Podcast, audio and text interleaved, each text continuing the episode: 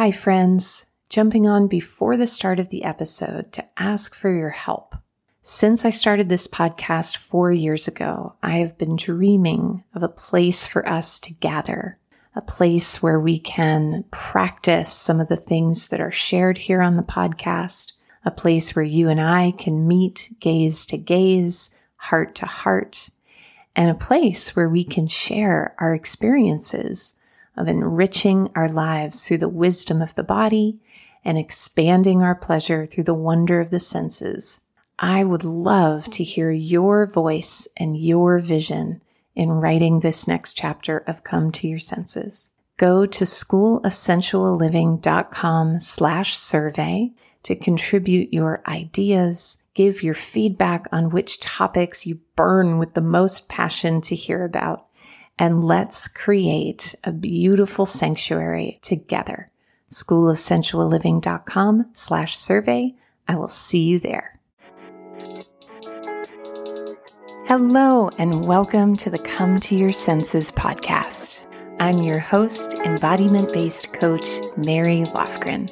Here, we explore how to live bravely and beautifully through a lifestyle of embodiment. You'll hear gems to empower you around mindset, mindfulness, somatic psychology, and neuroscience, as well as beauty, food, style, and the art of slow living to meet your soul through the senses. I am so happy that you're here. Let's begin.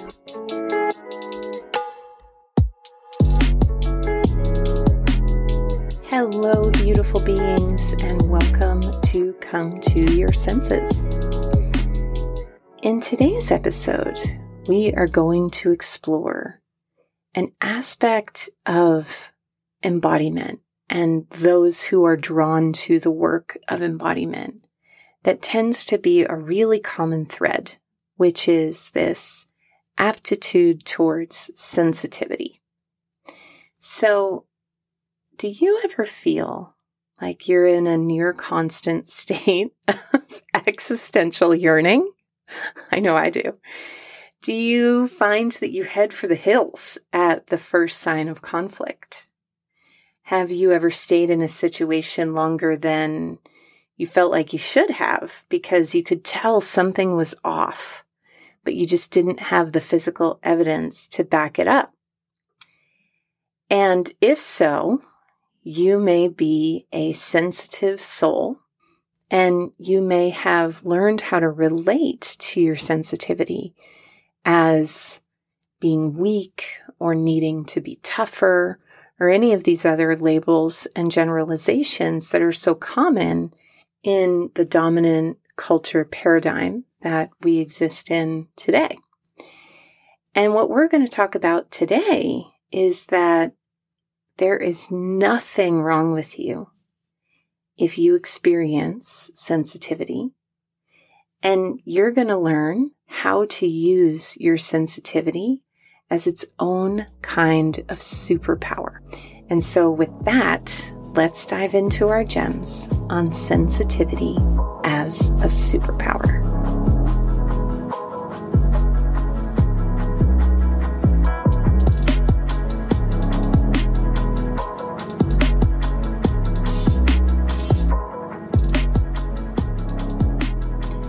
So, where we're going to begin with our gems is a passage from a book called Eating in the Light of the Moon by Dr. Anita Johnston. And this book, whoo, this book is such a extraordinary book and particularly if you are someone who has experienced disordered eating or has seen the imbalance between masculine and feminine energies in your own body, life, and psyche reflected in your relationship to food. Run, don't walk to pick up this book, my friends. But the passage that I want to share with you is one that really impacted me years ago. And it's about intuition and the way in which our intuitive gifts also known as our sensitivity, can be misguided and disorganized in terms of how they're perceived in our psyche. So in this passage, she's talking about a woman struggling with disordered eating. At some point early in her life, this woman could see things as they really were and was not taken in by others' descriptions of reality. She would pick up on discrepancies between what people said and what they did. She could sense when something was wrong, even when everyone around her said everything was okay. When this young girl spoke the truth or brought to light that things were not as they seemed, her truth was not well received. Instead, her statements were either ignored or met with fear and hostility from family members or authority figures. She got the message, usually nonverbal, that her ability to perceive the truth, her particular sensitivity to that which was outside the awareness of others, was dangerous, that it could bring about ridicule and rejection, abuse, or even disintegration of the family. A very dangerous consequence from a four year old girl's perspective. This put the young girl in a very uncomfortable position. In order to survive, she had to find a way to conceal who she really was, to diminish this ability to see the invisible, to quiet that voice inside of her that spoke the truth. She had to hide her sixth sense, her female intuition, not only from others, but also from herself. For acknowledging her differentness, even secretly to herself, would have resulted in extreme emotional distress, a sense of not belonging or fitting in that would have been unbearable. And so began the process of disowning the wise woman inside of her. How did she do this? She did it by accepting others' perceptions of reality and rejecting her own.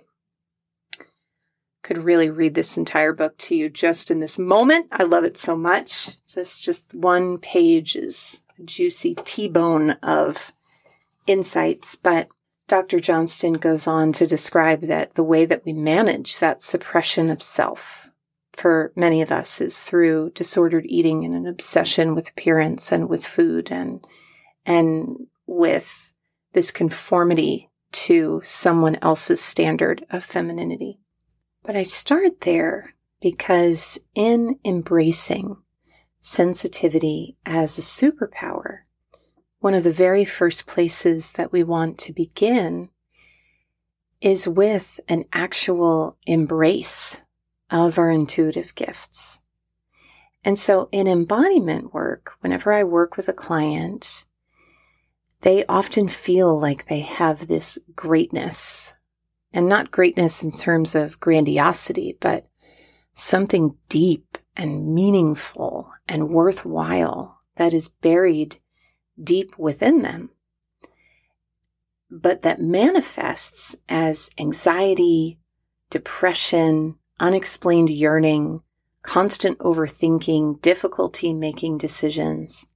And from the more masculine paradigm of individuality and compartmentalization, they may have been telling themselves their whole life that they just need to be more decisive, have more motivation, etc., etc., that they're too sensitive.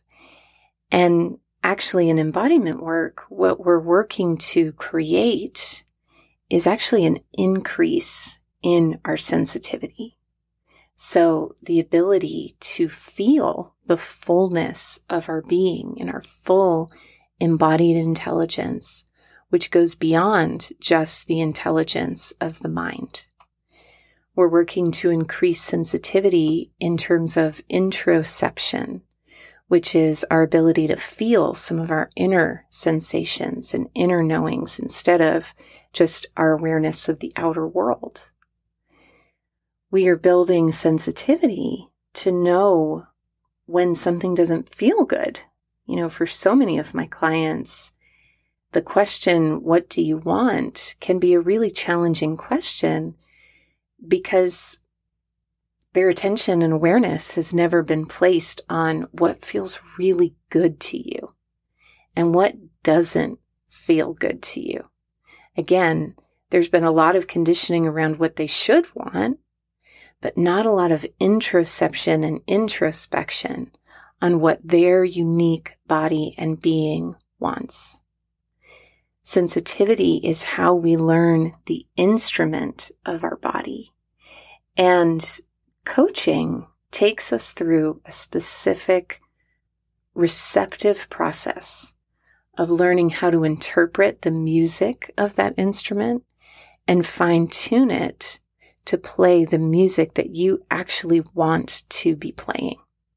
And so today, what we're going to move into now is our gems on three methods taken directly from the embodied intelligence coaching method, which is my signature coaching system that you can adapt and use yourself in your day to day life to increase your sensitivity and have more confidence and clarity on how you work with the messages from your inner world and these deeper parts of yourself.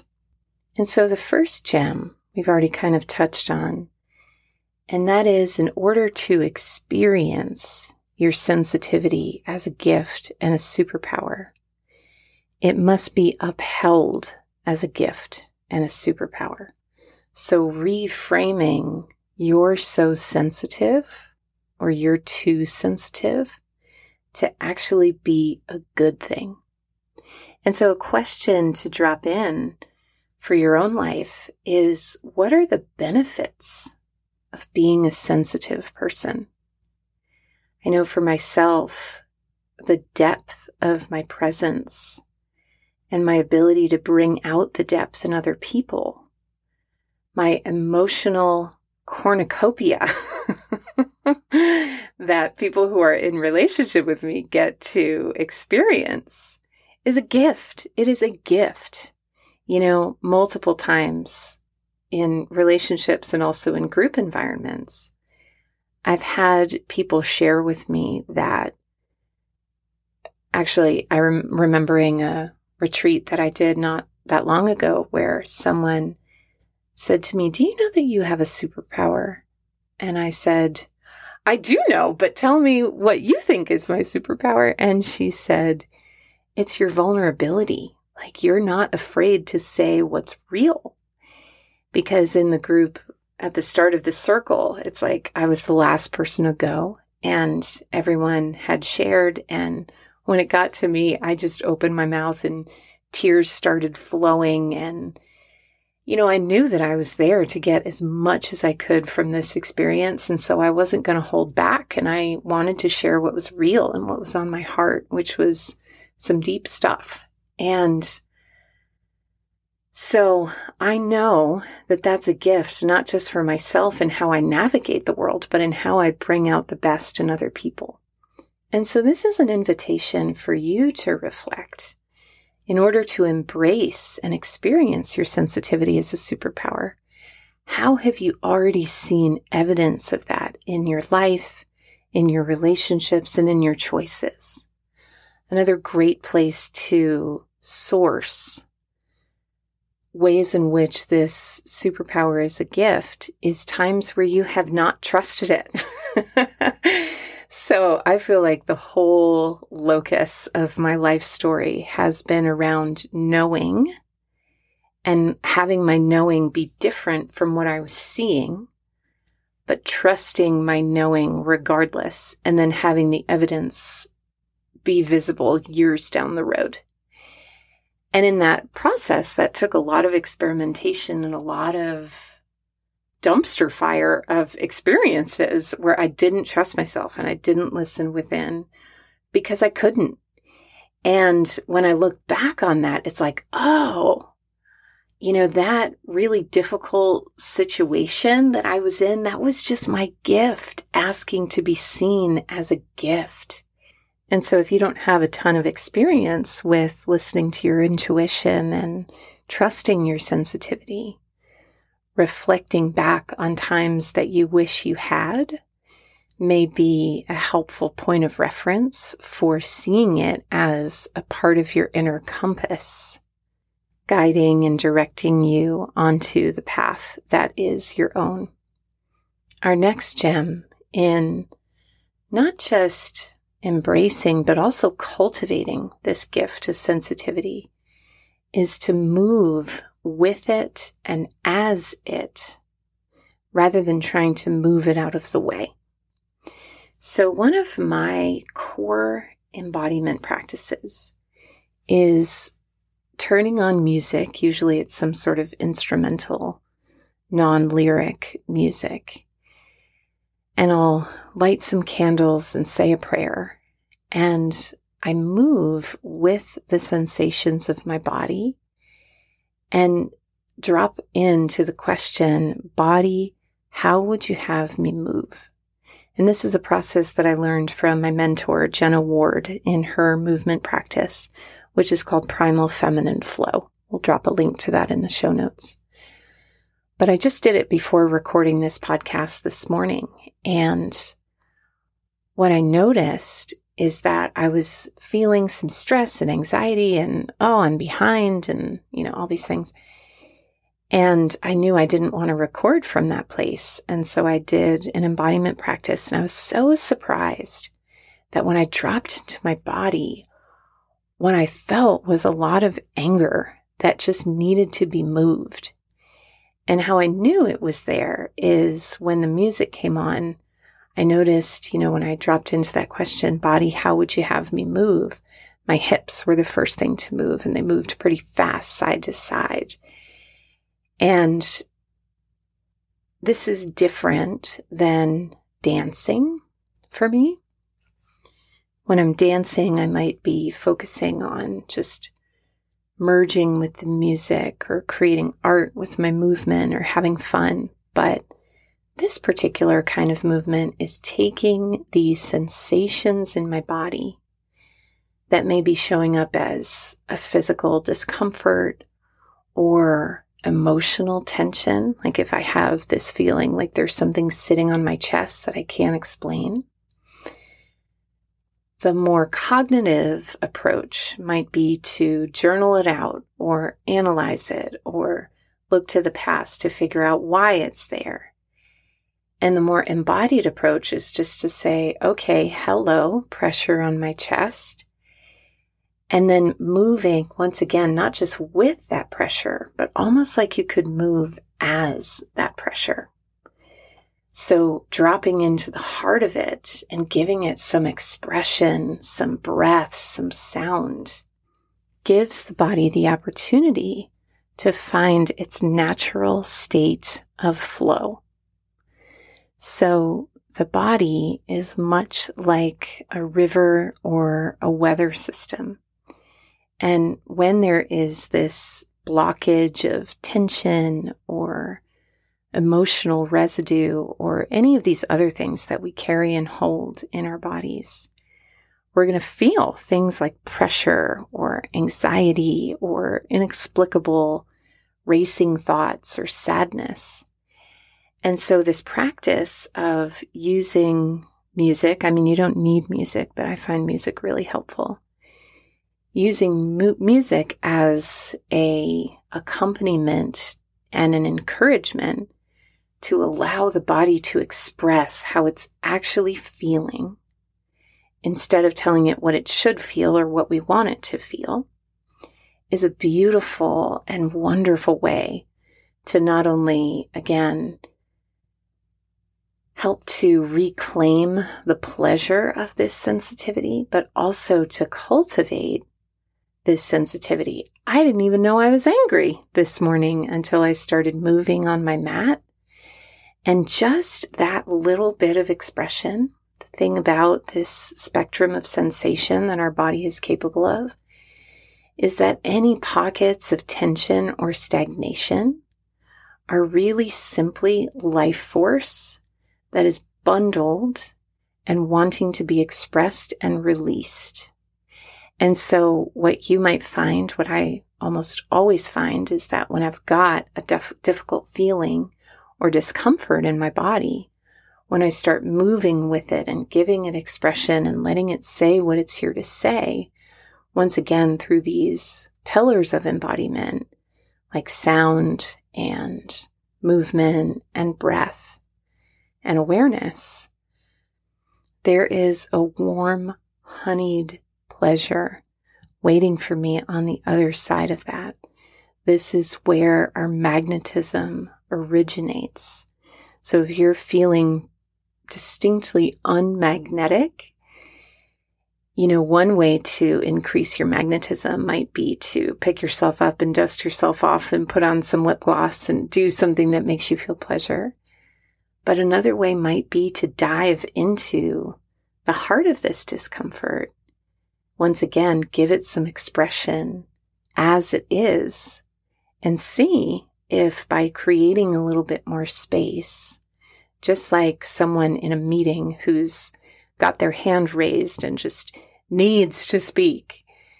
Once that person has their say, flow can return to the whole system. And so, similarly, letting these different pockets and pieces of your body speak, even if they don't make sense, helps return you to a state of flow and empowered sensitivity and knowing. And our final gem has to do with the ebb and flow and the tide of our capacity for sensitivity. And so this gem is around something called titration. I remember a couple years ago, I found out some unsettling news and I had a really intense emotional response. And I was with a friend of mine at the time who's also a therapist. And thank God. I mean, that was very fortunate. And as I was leaving her house, I could feel my body shivering. And shivering is one of the ways that we discharge emotional energy. And I said, you know, one thing I'm scared about is I'm going home and I am, you know, the whatever is the highest ranking military office of feeling your feelings. Like I am Colonel Feel My Feelings, you know? And I'm scared that I'm going to go home and just keep reliving this over and over again. And she put a hand on my shoulder and she was like, honey, you have felt your feelings today. Go home, get a hot water bottle, order takeout, watch Downton Abbey, soothe yourself. And that was such helpful advice. And so trauma is when something happens to or that involves our body when it's too much too fast. And culturally, there is a way of being and a way of doing things where there's the expectation to have everything fixed, everything done right now or five minutes ago.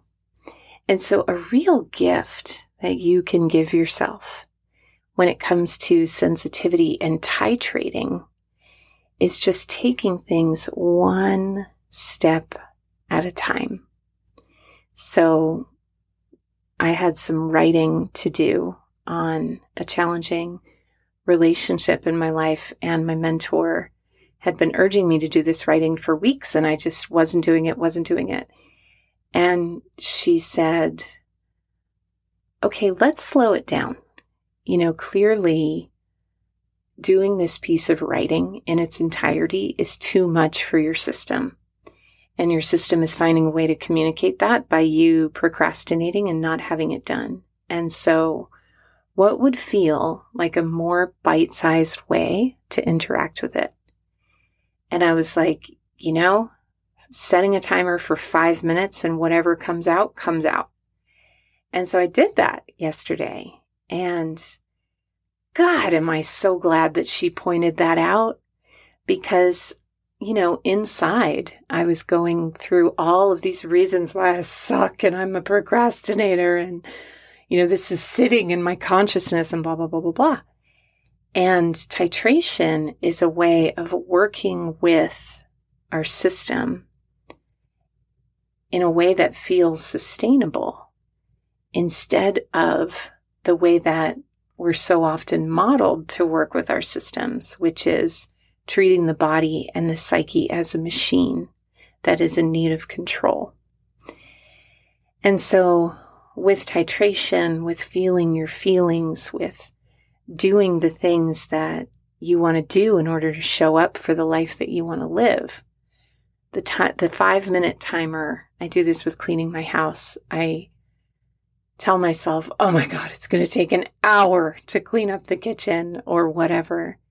And so I'll set a timer for 15 minutes and I'm always shocked at how much gets done in just these little tiny bite-sized pieces of time. So titration, my friends, powerful tool of body magic. And that brings us to the end of our episode today. I hope that today's episode gave you some tools, some insights, and some ideas on how to embrace this energy that we sometimes call the feminine, our intuitive, emotional, nurturing, relational side that is just simply an underused and undervalued aspect of our intelligence. May today's gems help you to embrace and experience these parts of your being as superpowers in creating the life that you want to live and in feeling more like your life or the life that you are living is your own. Again, thank you so much for listening. If you enjoyed this episode, it would mean so much to me to hear from you in a review, to see that you've subscribed or followed the podcast. And I will see you in our next episode.